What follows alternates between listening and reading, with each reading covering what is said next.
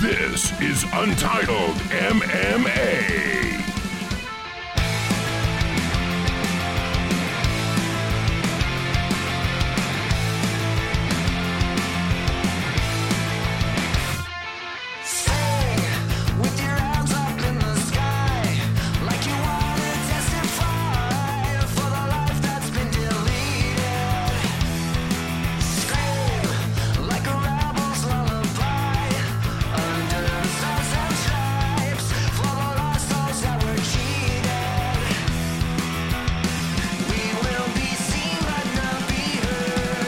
Untitled MMA podcast. It is April 17th, 2018, coming off of uh, UFC on Fox. Glendale with Dustin Poirier and Justin Gaethje.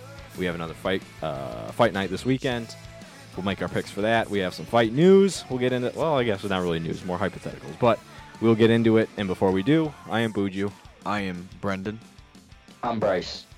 Um, so yeah, like I said, we're coming off the UFC Glendale card. Not a whole lot on the prelims. I, there was a nice omoplata. I think that was the highlight of everything before the main card. Um, I wanted to start out start off talking about Israel Adesanya. I think he had a very, very, very, very impressive performance on whatever pay per view he fought on recently. What pay per view was that, Bryce? Do you remember? Would it be 221? Yeah, that sounds about right.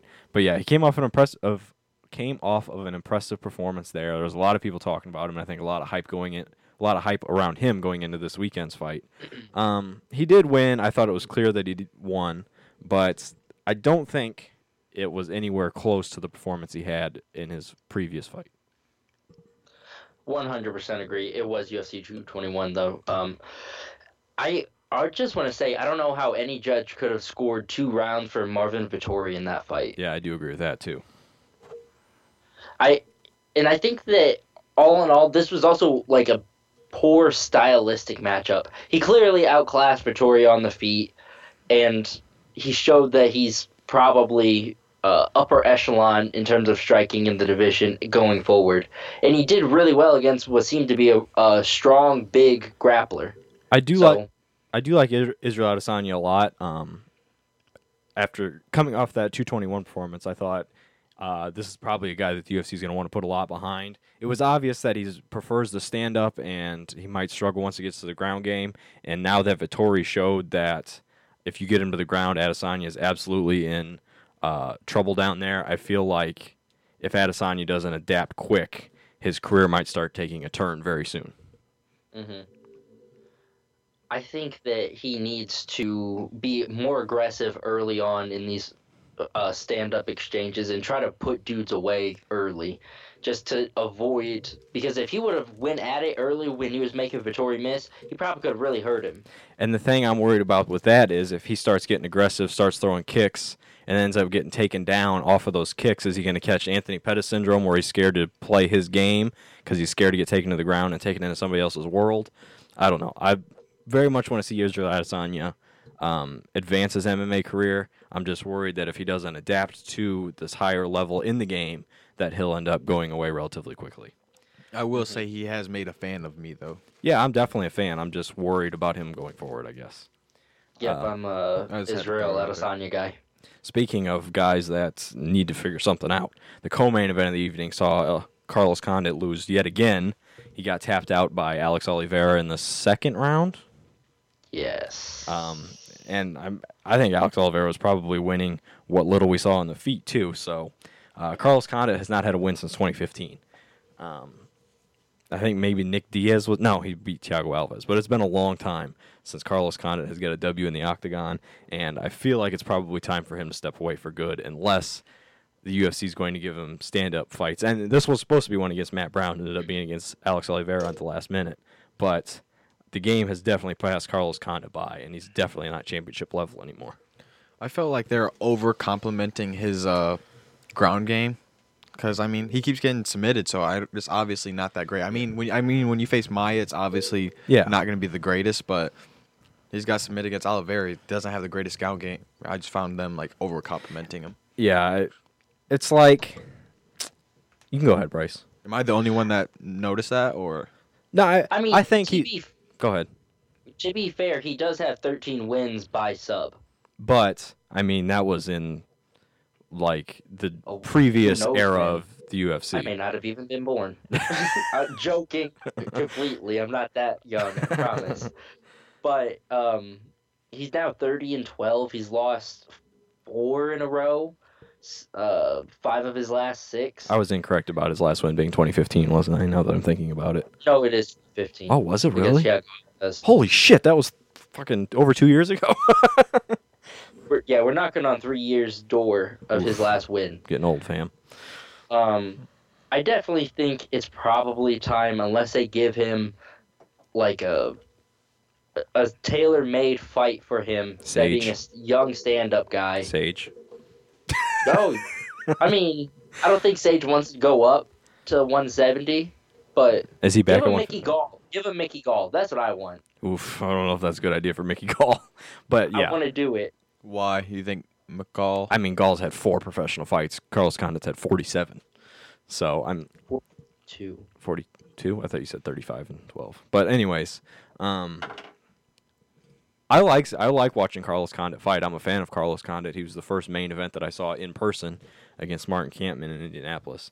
But um, if he's going to stick around, the UFC's got to give him stylistic matchups that fit him because it's obvious he's probably never going to be champion again. So if he's going to continue fighting, at least make it competitive and not somebody that's going to take him gra- take him down and submit him like Demian Maia, like Alex Oliveira, so on and so forth. And I mean, he looked he was cut up bad from standing up with Oliveira, and then Oliveira submitted him on the ground. And that so- could also just be an accumulation of all that scar tissue, just easier to get cut. But either way, I think it's time for him to transition to like how they were trying to do with Urijah Faber towards the end of his career. Yeah. Act as a gatekeeper, a great uh, resume builder for a younger guy. Yeah. And if he keeps beating them, by all means, keep him around. But once he starts losing to prospects, it's time to let him go. That being said, I become a bigger and bigger fan of Cowboy Oliveira every time he fights. This guy is fucking electric. And this win Saturday led me to the greatest fun fact in the history of mixed martial arts. Alex Oliveira. This is MiddleEasy brought this to light. I want to give them all the credit in the world because this is just fantastic. Alex Oliveira has four children with four different mothers. The four mothers all live on the same street, and two of the kids were born in the same hospital on the same day. That is literally the greatest dude ever to live. That's the Brazilian cowboy life, my friends. Before you run away, I want to say that I think Condit can actually be good for the UFC. Like if you give him stylistic matchups, he can be good for entertainment purposes, make them money. Like if you Yeah, give him absolutely. a Lawler again, that's all out war. That's money making right there. You know what I'm saying? Like Absolutely. if you give him a stylistic matchup like we've been talking about, Like Bryce it said. could be a great fight. like Bryce said, keep him around, give him some fights he can win. Every once in a while, throw him in there with a young guy that's going to beat him and build up that young guy's resume. I, he's a very valuable piece without being a championship level fighter. One hundred percent. And I mean, at thirty three, he's probably already looking towards what's next. Speaking of championship level, the main event of the evening, Dustin Poirier and Justin Gaethje, which I would say is probably the fight of the year so far. I can't think of a better one. That was clapping, not anything else. Um, now, a great fight. Justin Gaethje is a fucking machine. I mean, I texted both of you during that main event. And it was like, this guy doesn't fucking get hurt. It's unreal. Um, he did eventually go down. Dustin Poirier, in very Nick Diaz esque fashion to me, anyway. The short strikes that always land until he get has you in trouble, and then he just starts blasting off. But anyway, it's a very impressive performance by Dustin Poirier. Finally put down Justin Gaethje in the third round. It felt like Justin Gaethje was going to go on forever, but Poirier did finally end up taking him out. Um, and then Dustin Poirier calls out Khabib Nurmagomedov. A, do you think, without any of the other circumstances around that title and around the rankings in that division, off of that win, does Dustin Poirier deserve a shot against Khabib Nurmagomedov? Let me go first. I think he does deserve just. I mean, it's hard not to say what, what like what you're saying, what's going on. Right. Both hit, but just purely off of that win, off of what he's done recently, does he deserve the fight? Not necessarily will he get it, uh, what's Conor doing, what's Tony doing, all that. Does he deserve a fight off of based off the win off of Justin Gaethje and what he did before? All right, based off of what you're saying, I think he deserves it, but I'm not going to say he absolutely deserves it. So I'm not going to push it to a further level, but I think he does deserve it. Bryce. I don't think he deserves it. I, I feel like it's really hard to give a title shot over a guy that was a former champion and technically beat him, even though it was turned into a no contest because Eddie Alvarez is healthy and ranked above him. But I could see him getting it, assuming Tony is out for a while, which it sounds like he could be. Yeah, that and that was going to be my next question. When you really look at what's going on, I mean, Tony tore something in his knee, which I, I don't think it was his ACL he tore. I think it was his LCL. I don't know the difference, but I know when you fucking tear shit in your knee, it's bad news. So Tony's probably going to be out for at least, at the very least, I would say six months. Who knows what's I'd going on? With, Probably push in a year though. who knows what's going on with Conor McGregor? Uh, if he does come back, is it going to be for a title? It makes the Khabib fight makes sense if he does come back, but we don't know what's going on. Khabib has Ramadan coming up, and he doesn't fight during that, so I don't know. I don't know how Ramadan works, but I know. According to uh, online, they say he generally takes like the summer off, and you'll fight again probably around September. Okay, so Tony could be out six months to a year, if not longer, even. We don't know what's going on with Conor McGregor. They don't. We don't know if he they want to give him a title shot when he does come back. Um, I don't think it's that crazy that Dustin Poirier could get a fight against uh, Khabib Nurmagomedov. I don't know if they want to throw Kevin Lee back in there again if he beats Edson Barboza. Khabib just beat up Edson Barboza bad recently. The only other guy up there is Eddie Alvarez, and I don't know if he's ready for another title shot again. So it's not that crazy that Dustin Poirier does end up in a title fight with Khabib. The UFC thing to do is like an Alvarez and Poirier interim title. That's Yeah. the most UFC thing. to Yeah. do. That is that is UFC Khabib's thing coming back in September. They'll do Poirier versus Alvarez for the interim, interim title at the end of August. Yeah, probably. What I do think is going to end up happening, and I told Buju about this after the main event, after I thought about it for a little bit. I think the winner of this weekend's main event is going to fight uh, Dustin Poirier, and that winner is going to be the number one contender. Actually, let me take that back. It's going to be Kevin Lee if he wins, or it's going to be Eddie Alvarez fighting Dustin Poirier for that number one contender fight. I would agree with I- you if it wasn't for Ferguson and Alvarez because if you look, say it's going to take a minimum of four months after Lee versus Barboza for Poirier versus Lee or Barboza to happen. So that fight happens four months from now. Say that happens in August. Then you have to wait another four months before they can fight Khabib in December. So by then, Tony could be back, Conor could be back, Alvarez could have got the shot. So I don't know if they want they want to wait for another fight to happen before they do a matchup with Khabib. I mean, they could because of Ramadan and all that, I guess. But I mean, you're waiting for two fights to happen, basically. Then you know what I mean? Right. I think you try and schedule a fight immediately, and definitely have one over the summer for that division, and then it would, after time, obviously, when Khabib comes back and whatnot, as time goes on, this division will have more fights and more fights, and the division will be really good. And we also don't know where Al or um, Poirier is at with after his leg kick either, because his leg was fucked up. And his eye was messed up after the fight Yeah. too, so who knows how what kind of medical suspension he's about to have. Yeah.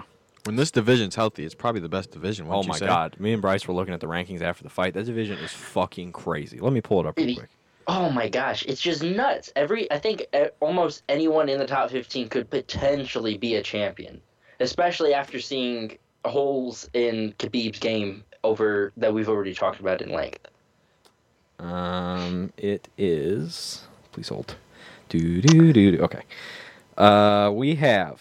Where's it at? Why is this in this order? Not only is it a stacked division, I think it's a pretty fun division. Like from the top ten people, like all entertaining fights. But go ahead. This is the top 15 at lightweight. I think these are all killers. You have Khabib, mm-hmm. Khabib Nurmagomedov, who's the champion. Ranked number one is Conor McGregor. We don't know what's going on with him. He might not be a lightweight when he comes back. Who the fuck knows? Tony Ferguson's number two. He's out with an injury, like we said, six to ten, six months to a year probably. Eddie Alvarez at number three. As far as I know, he's available. I don't think he has a fight scheduled. He hasn't had one recently, so Eddie is around. And he was a champion before, so Number four, Edson Barboza is fighting Kevin Lee this weekend. He sits at number four. He got beat up bad by Khabib, but I mean Edson Barboza is always fucking scary. Uh, Dustin Poirier sits at number five. This I don't think the rankings have been updated by the way, so this could change. Dustin Poirier is nasty, uh, as we saw this weekend. Justin Gaethje six, sits number six. He can beat. He can take anybody out, and he's going to take a lot of punishment on the way. He's a killer. Kevin Lee sits at number seven, like we said. Fought is fighting Edson Barboza this weekend. He's fought for the title, and i Kevin Lee is nasty as well. Number eight, Nate Diaz. I don't think we have to talk about how great Nate is. I mean, he's wishy-washy sometimes, but Nate is a, probably a top five draw in the UFC now. I would say, and For sure. can absolutely beat anybody in that division. Michael Chiesa sits at number nine. Uh, who knows what's going on with him? I don't. I assume he'd be fighting relatively soon. Al Iaquinta had a great perform. Or I don't know. I'll slow down. Not great performance against Khabib. He, Impressive, I would say. Yeah, he impressed a lot at in his fight against Khabib. Um, James Vick is number eleven. I don't. I think James Vick is very underrated and is not I think talked he's about one of the most underrated guys in the UFC. Uh, Love James Vick. Anthony Pettis, like it, like I said with Nate, very wishy washy. We don't know what's going on with Pettis. Sometimes he's good, sometimes he's not. But he sits at number twelve as a former champion. Uh, newcomer, relative newcomer to the rankings, Alexander Hernandez, Alexander the Great that we saw recently sits at number thirteen. He was great in his per- most recent performance. We've all seen what Paul Felder can do. He sits at number fourteen, and number fifteen is Olivier Aubin Mercier, who can absolutely beat anybody. So a nasty, nasty top 15. The Canadian Brendan. the Canadian Brendan, and his Twitter has been great lately. I don't know if that's been a thing for a while. He's entertaining as fuck on Twitter. I got a potty mouth. I'm gonna have to give him a follow. Um. So yeah, I guess that wraps up the talk for lightweight. Now, Brad Tavares called out Michael Bisping. Um, I don't think Bisping will be interested in that fight. I think for Bisping's retirement fight, he probably wants a decent name and a relatively winnable fight. I don't think he wants an easy fight, but one that I he knows that he can win. So, if you're the UFC, Bryce, who are you thinking about giving Michael Bisping? Because I have the fucking solution. Uh, I'm just trying to think of who's relevant at middleweight. Give him um Adesanya. I guess that kind of makes sense. Uh, That's if you want to really push him though, because if you do that and he wins, he's gonna be facing killers for the rest of his career. Brendan, do you have any ideas for Michael Bisping? Not my idea since you just looked at my notes. No. okay. Michael Bisping looking for his retirement fight. He wants a big fight. He wants a fight he can win. He wants a draw. Wants to go out with a bang, right? Right. So, who's sitting around that is a big draw? Who's sitting around that is a winnable fight for Michael Bisping and uh, draws a lot of I have an idea. No, I was playing. who's coming off of an USADA suspension very, very shortly? Ooh, Uh, Mr. Uh, Senior uh, 209 Stockton man. Nick Diaz versus Michael Bisping is fucking fire. Book it. Uncle Dana, give me 10%. How great is that idea? I thought about that on the toilet today. How great is that? Bi- Bisping That's versus great. Bisping versus Nick Diaz in LA. Diaz is from Stockton. Bisping lives in fucking Burbank or some shit. Make that fight happen. My God. That's great. That would be a, that would be a very intriguing fight. Sean Shelby I- Buju over be here. Great. Uh, I don't know if you could. where is it? Is it like a FS1 main event? Fox, I guess. I don't. Fox main event? Yeah. I don't know. They probably do. That'd probably be like a pay per view co-main event, huh? But I don't. I don't know if I would consider this a like an easy win for. No, it's not easy. I mean, Bisping. Diaz is a true 170er. I don't think there's a whole lot of easy wins for Michael Bisping anymore. But I mean, Yeah. I think that fight makes a whole lot of sense. That'd be fun. And buddy, I am down for it. Um, World Series of Fighting. Uh, I think you both know what World Series of Fighting was, yeah. Yes. Probably the third biggest MMA promotion at one time. Um, Uh-huh. Jake Shields was fighting for them. John Fitch was fighting for them. That's where Justin Gaethje came from. Um, David Branch. David Branch. They rebranded. They took a long time off. They've rebranded as the Professional Fighters League. Um, last I knew, Caesar's Palace Entertainment Company owned uh, WSOF. I don't know if they sold, but they are rebranding to the Pro Fighters League. So this is their format. I want to get you guys' thoughts on this format. I think it's very interesting in theory. I don't know how it's going to work out in practice. But all right, here we go. They will award $10 million in total prize money for the 20 for the 2018 season. Uh, they will broadcast on NBC networks and live on Facebook. There will be 12 fighters per division, from featherweight to heavyweight. Each fighter will have two regular season bouts each. Uh, they will get points based off of wins and losses and the method of victory, so finish, decision, yada yada. The top eight fighters in points after the regular season will get entered into an eight man playoff tournament.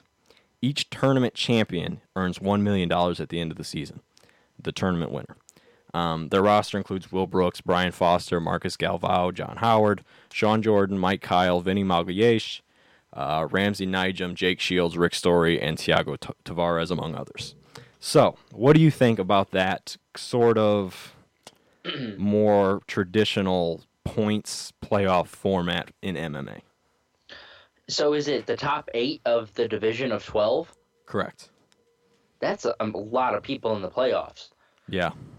I mean, it's pretty much if you you pretty much got to lose your two regular season fights to not go to the playoffs. It seems. Or maybe like lose a decision or lose a lose by finish and win by decision. Maybe you just miss out. I don't know. But mm-hmm. what do you think of the format? It's it's interesting. I, I don't know. I personally don't think playoffs are for every sport. I don't really like it that racing adapted it, and I don't really not a fan that MMA would adapt it. I don't think it's just. I think playoffs are for certain sports, and MMA is just not one of them. I mean, occasionally it could be fun, I guess you could say, but it's not like I have interest in any of these fighters like a Yeah. bigger MMA fan would, such as you. So I don't really have any interest in it or think it's that great. I'm I think it's an interesting like I said, I think it's interesting in theory. Um what it what it comes down to if the fights are good, it'll succeed. If the fights stink, it's not going to succeed. Um but when you're doing a tournament format in MMA, you're relying on guys being able to fight on a schedule, which is never works. I mean, one It night doesn't. one night tournaments don't work. Tournaments over a long period doesn't work. I mean, look how far, look how spaced out the Bellator Heavyweight Grand Prix is. We still don't know if everybody's going to make it to the second round. Exactly. I I think it's a cool idea, something different, something new. I like that they're giving out big money to the winner, but you're relying on 8, 16, 24, like 50 some guys to be able to fight on a schedule, and you just can't do that in the sport. I do really like the pay system, um, Yeah. and that they're really uh, have uh, handed out the dough. And I'm also if I see it on either Facebook or NBC Sports Sure. or whatever, I'll probably watch it. Sure. I just I do I'm a fan of the idea of a more what's the word I'm looking for here? Of a more cut and dry system like this guy fights this guy, this guy fights this guy and not well, he's available and this guy will be available soon. Let's match them up. He'll fight the winner of this other fight maybe or maybe he'll fight this guy. I like the more cut and dry system of this guy fights this guy, this fight because this guy fights this guy and each one the winner of those two fight this next guy. I like being able to know what's next. Like I know what's on the line for this fight. I just I don't know the perfect way to do it, and I don't think this is the way. If that makes sense. Mm-hmm.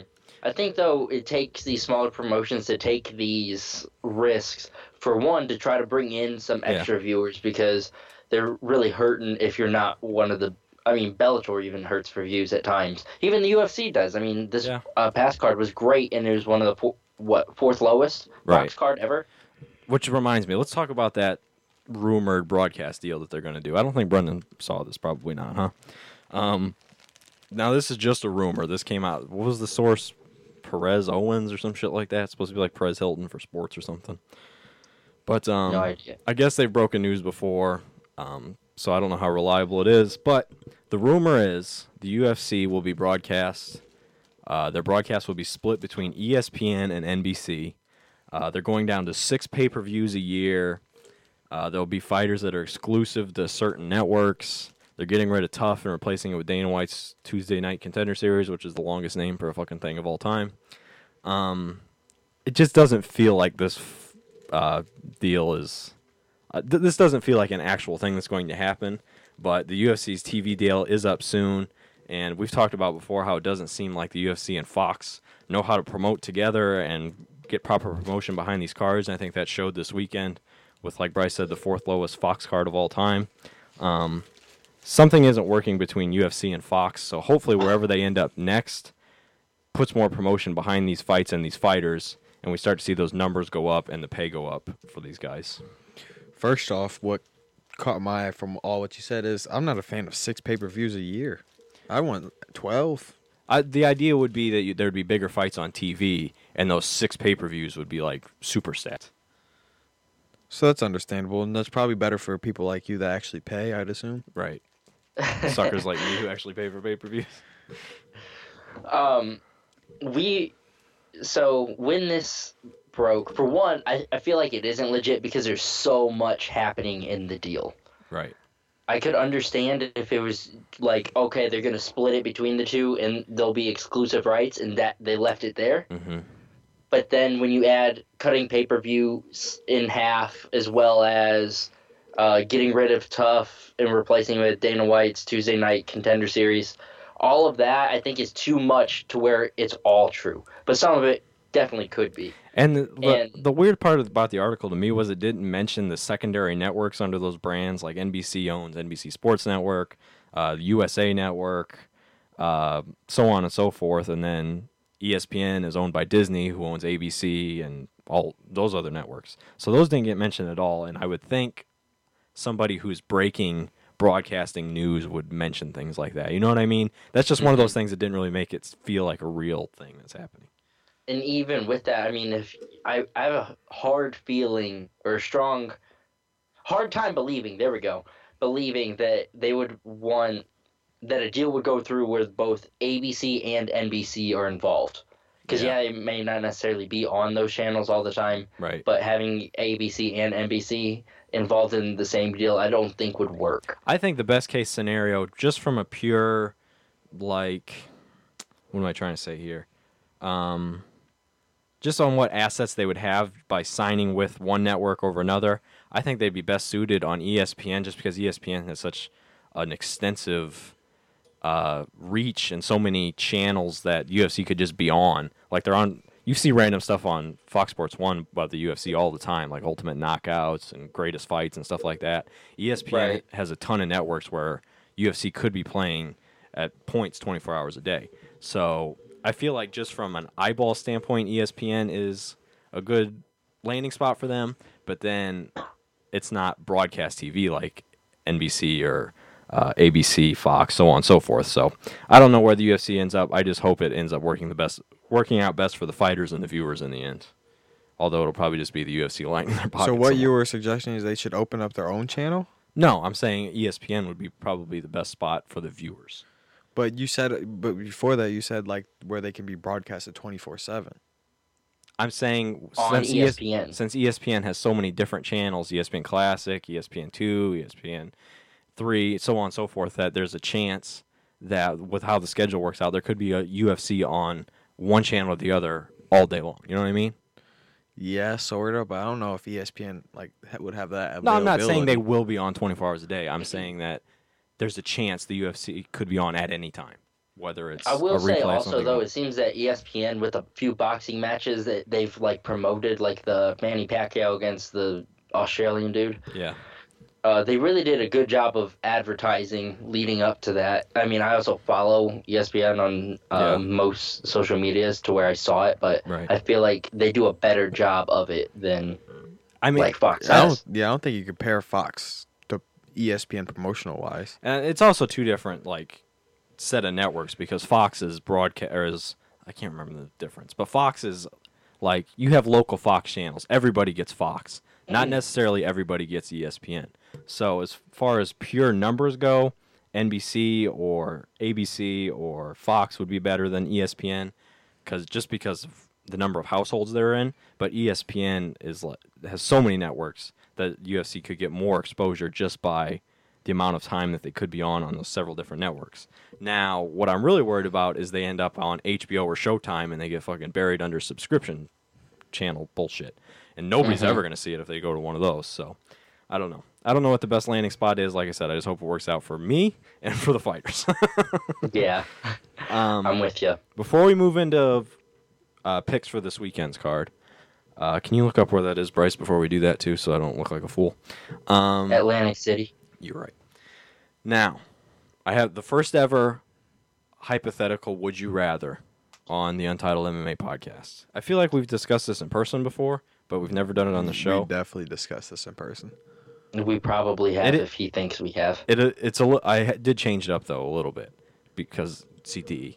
Uh, would you rather take 25 25 full force Jose Aldo leg kicks to each leg or take. Or- I'm going to change this part too.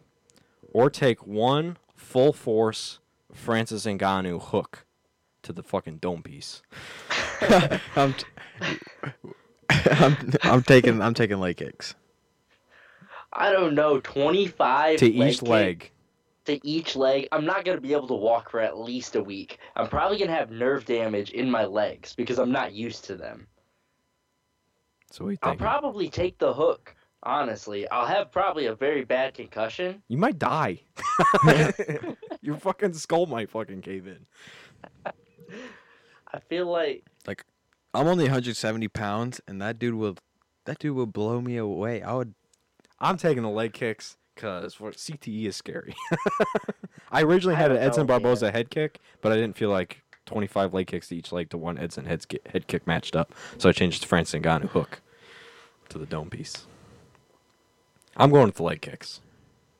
so, I mean that is also scary because I mean there's prob if you're not used to that, you could have like legit nerve damage.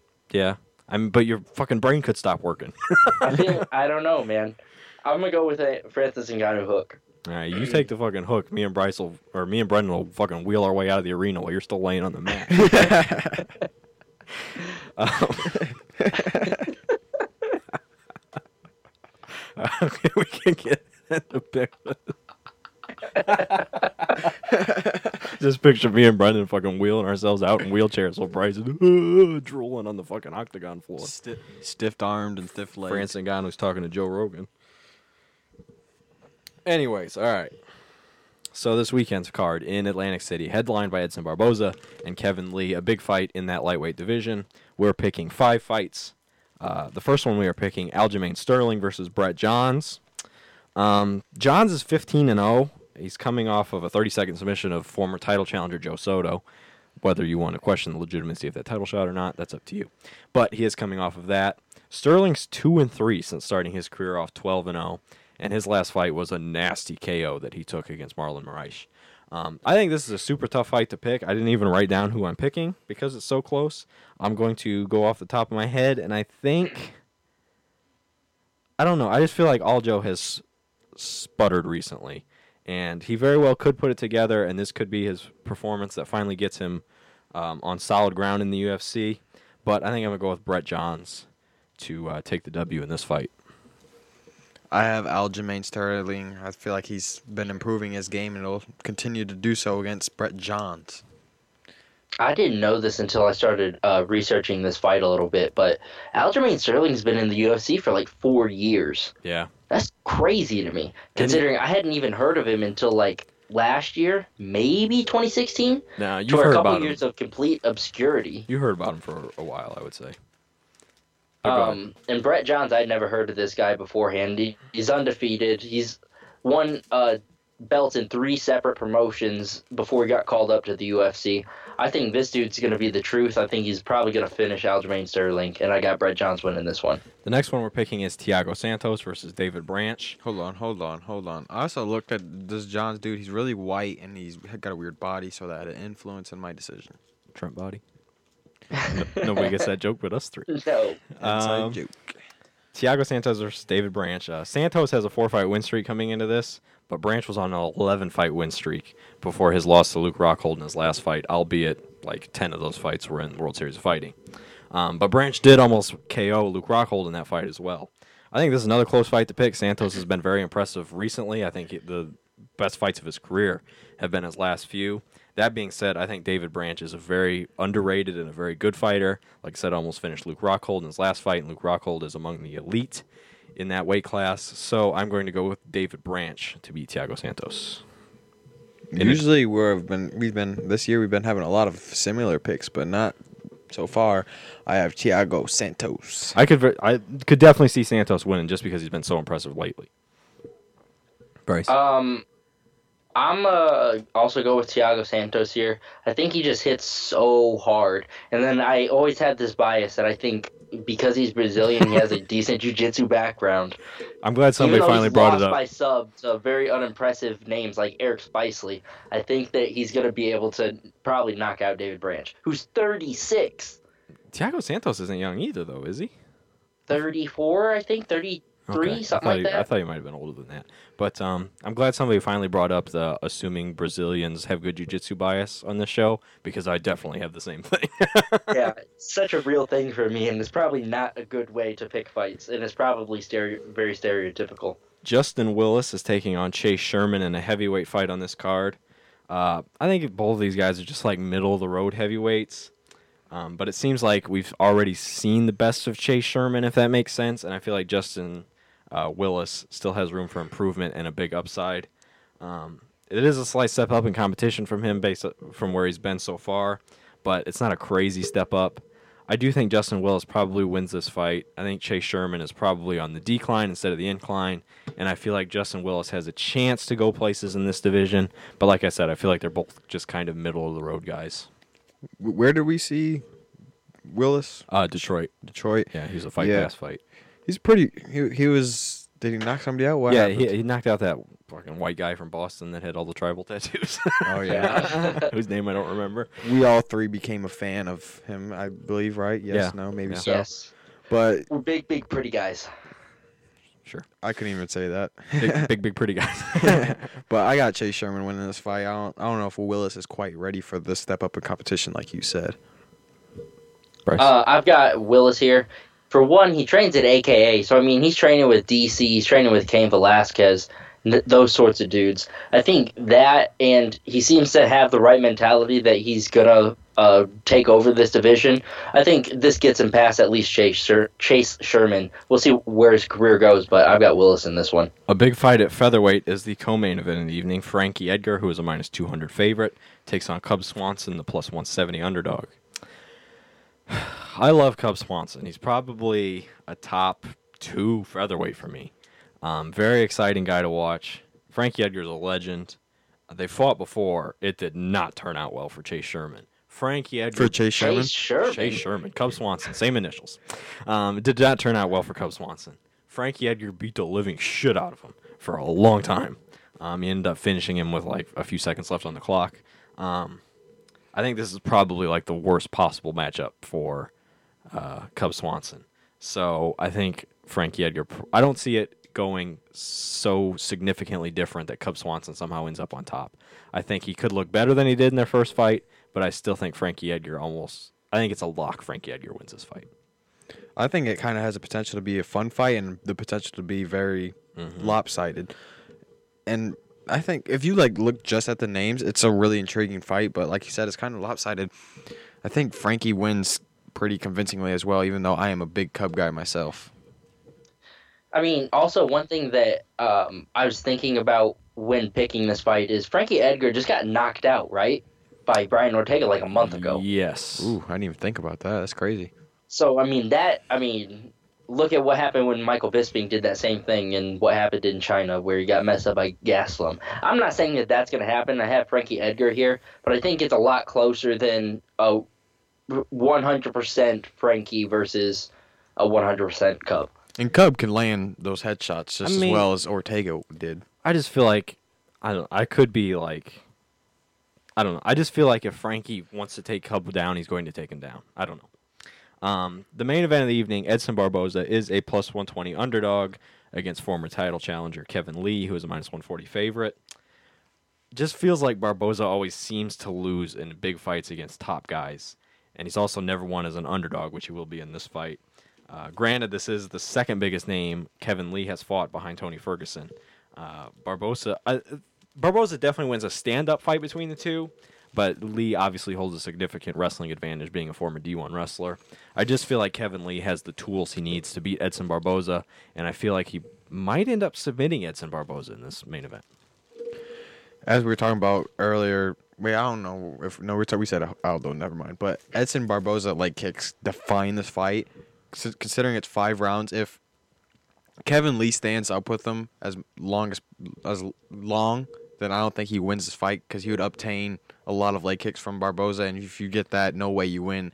You're gonna slow down. You're it's gonna leave open your head for head kicks. If, so if it stands up for a long period of time, I got Barboza, but overall, I have Lee winning this fight. I think he's an overall better fighter, and like you said, Barboza has not been clutch in the bigger moments. Before Bryce makes his pick, I do want to say that is a very good point. I think every second this fight is on the feet, it ticks a little bit of an advantage towards Edson Barboza just because he is so dangerous on the feet. But I don't think Kevin Lee is a slouch standing up either. He can hold his own. Edson Barboza is just uh, one of the best on the feet. Yeah, I think Edson Barboza is probably one of the best stand-up fighters in at least my experience in UFC history. Yeah. Gotta be between leg kicks and s- stupid roundhouse kick to the chin. Or Dick, if you're Paul Felder.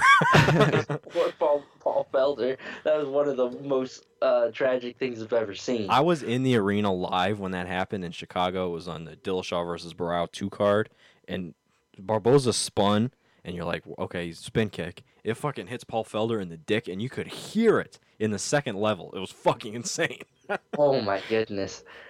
I, I do feel bad for Paul Fel- That was rough. I I watched that live on TV, but man, I couldn't even imagine it.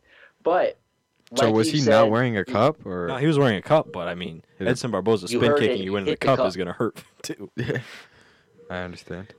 Um, that's the closest I've ever seen someone take their five minutes. Yeah, I would have took 28 and a stretcher. Um, getting back to the picks, I think he is one of the best stand-up fighters of all time. I think Kevin Lee, though, is a really explosive guy, pretty athletic, to where he could make some noise on the feet. I feel like he's gonna end up taking him down, and that's gonna be his method of victory. I've got Kevin Lee winning this, and This is- then moving deep into that lightweight title picture yet again. This is a pretty like substantial fight. It's pretty big for the division and what's going on forward. As we were discussing earlier, this could be a pot- potential number one contender fight leading on versus like Poirier or whatever. So this could be a pretty. I think if Edson Barboza wins, he definitely does not get a shot against Khabib. Uh, Khabib. I think if Kevin Lee wins, he might get a shot. I just feel like it's more likely Alvarez or Poirier than it will be Lee. That's just me, though.